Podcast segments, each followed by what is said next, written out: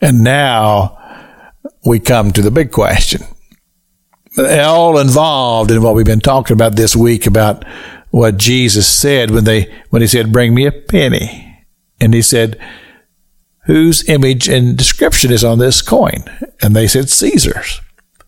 And Jesus said, Well, render unto Caesar what is Caesar's, and render unto God's what is God's. Which brings us to the big question. Simply this What is God's? Now, that's a huge question. And I, and I believe that it would come from the different perspectives as to whether or not you believe that there is a God. Because if you believe there is a God, then you also believe that you have to make the choice as whether or not you want to be a part of God's kingdom or not. Because if you choose to be a part of God's kingdom, then you also have to partake in the sacrifice. Because you see, Jesus sacrificed his life, God sacrificed his son for the redemption of a lost humanity. Because sin had so separated us from God. And our lives were destined to be destroyed both physically and spiritually and to live in eternity in a devil's hell.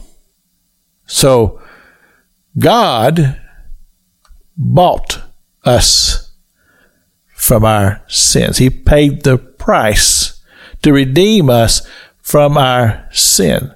The sin that had this sentence of death to it. He paid the price. And now we are no longer our own. We are His. If you believe that there is a God and if you believe that there is a Savior. Now, the other side of that is this uh, the person who doesn't believe in God, he believes that everything that he owns, he earned it by the sweat of his brow, and that it's all his and he doesn't have to share it with anybody. He doesn't have to give any of it away. It's all his to enjoy and to use it for his own personal whatever. Boy, that reminds me of a parable that Jesus told us about a man. He had a huge crop that year so much fruit from the crop that he raised, and he didn't know what to do with all of this abundance. And he said, I know what I'll do. I'll tear down all my little barns and I will build one huge, huge, huge barns and I'll store everything up. And then I'll sit back and I will eat, drink, and I will be merry. But see, here's the problem. That was only good as long as he still had life in his body to enjoy all the substance that he had. Truth of the matter is that we have no control over that.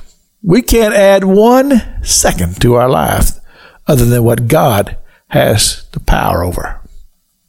Makes us pretty dependent, I would think. That's why the question is uh, what is God's? Well, it's all God's.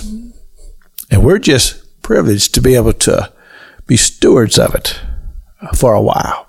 It's Pastor Jack King with the gospel on the radio broadcast.